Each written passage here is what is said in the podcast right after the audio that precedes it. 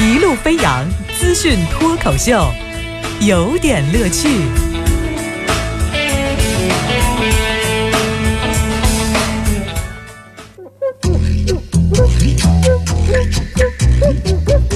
有点有评，加叙加意，中心思想有点乐趣。感谢您在这个早间继续锁定频率，飞扬九七幺啊，咱们资讯脱口秀有点乐趣。呃，阿荣呢，前两天在这个微信平台说了，说乐哥，你不是说好要讲这个价格信得过的、信任的这个景区吗？呃，你上个周五都没说，那行，今天就把这个内容跟大家聊聊吧。就是这个主题呢，就叫做自己信得过啊。什么事儿？就是国家旅游局呢，最近公布了一个全国价格信得过景区的承诺名单，全国呢有一千八百零一家的景区上榜。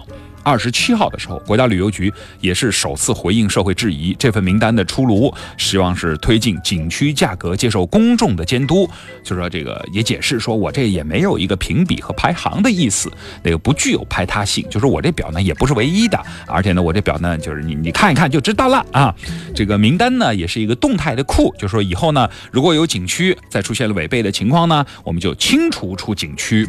啊，这个景区的负责人介绍说呢，价格信得过，呃不是。是对这个景区过去的价格的评价的认定，而是呢，这个景区在价格方面，你做出一个承诺，你愿意接受社会的监督。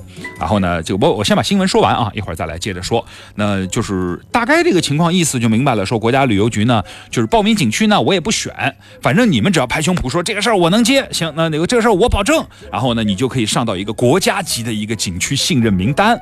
呃，目前呢，全国有三十个景区，呃，三十个省区市的，呃，一千八百。多家的景区都写了这个承诺书，那么这个刚才的一系列讲解，我相信你也听到了几个关键词，就是说什么叫信得过呢？信得过就是过去信得过，信得过没没关系，就是。呃，未来你准备让人信得过，好，这是一种保证嘛，好承诺。那么什么叫信得过呢？就是未来不涨价，他就信得过了。至于景区好坏、服务好坏、旅游体验好坏、周边好坏，不，景区没有涨价，它就是信得过景区，这个明白了啊。另外那个就是要上榜单呢，也没有什么更多的，比如说资质啊、能力呀、考核呀，没有，就是只要你敢承诺，就是胆子大，你就可以上榜单。这是一张景区大胆榜啊啊！我就觉得，如果承诺靠得住的话呢，那我们是不是连这个相关的法规都可以不需要了？国家旅游局的相关负责人也透露说，这个我们还是要查的，就是如果你要查完以后，我们处罚很严格。如果确实发现你这个价钱又涨价了，那我们一经核实就把你从这个呃信得过的名单里划掉。哦，乱涨价的或者是怎么样的这个出现了问题的结果，就是只是在一张名单里把它划掉。哦，那这个吸引得过的、吸引的榜单的顾客也是一次性的吧？啊，我也许可以这么认为，因为至少这一次把钱挣了，下一次信不信得过，说不定第二个评选又来了呢。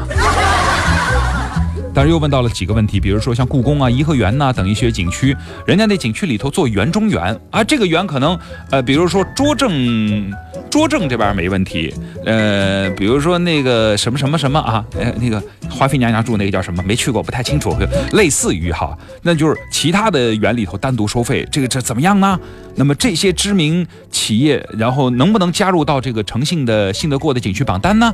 负责人也说说你这个六条呢，我们是综合来看的啊，那个景区呢也是要慎重考虑，那个不能用一条单独的来衡量它是不是符合规则。那么呃，还有像朝阳公园里面的，你说景区是免费的，是吧？它这这价钱它免费，它还信不过吗？可是里头很多游艺设施它是要收费的，那就说那这个是这样。这个呢，它这个不属于利用景点本身的人文价值来卖票，所以也符合信得过的要求。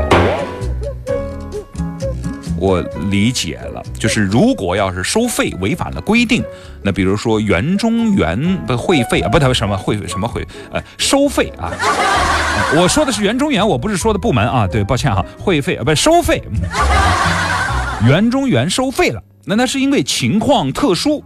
哎，他有这个需要，那么呃，游艺设施收费了，那因为用的不是景点本身，所以依然信得过。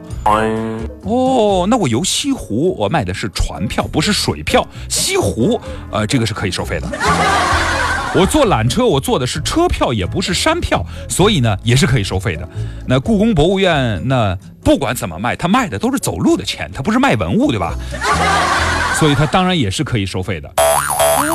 哦。这么讲我豁然开朗。人家也问问说，那五 A 级景区怎么没几个上的呢？什么故宫、五台山呐，呃，等等等等都没上啊？人说，哎，这个是属于自愿的。哦，就我跟他解释一下，就是意思是五 A 级景区不稀得跟我们这个榜玩。那为什么免费的公园能上榜呢？啊，那个，呃，我们还是有约束的，景区里头还是有一些小卖部，我们要查它的价格。哎，就是我帮他翻译一下，就是好不容易凑这么多参与者，一千八百多家，别搅和了，万一人走了呢？那你这个六项承诺是不是是不是强制性的，对吧？啊，不是，这个景区也是自愿参与的啊，但是对他们有鞭策作用。就是我来翻译一下，就是说来去自由，这个遵不遵守那个，只要你承诺的都行。呃，会费啊，不是这个，不是会，是会会对景区形成约束。我心里头老在想这个，一不小心老说漏哈，不好意思，你你不不你没没没发现哈？就是人家也在讨论说，比如说像。呃，江西的庐山景区，什么园中园、票中票，新华社去年也都披露说存在一山六制啊、乱收费等等现象。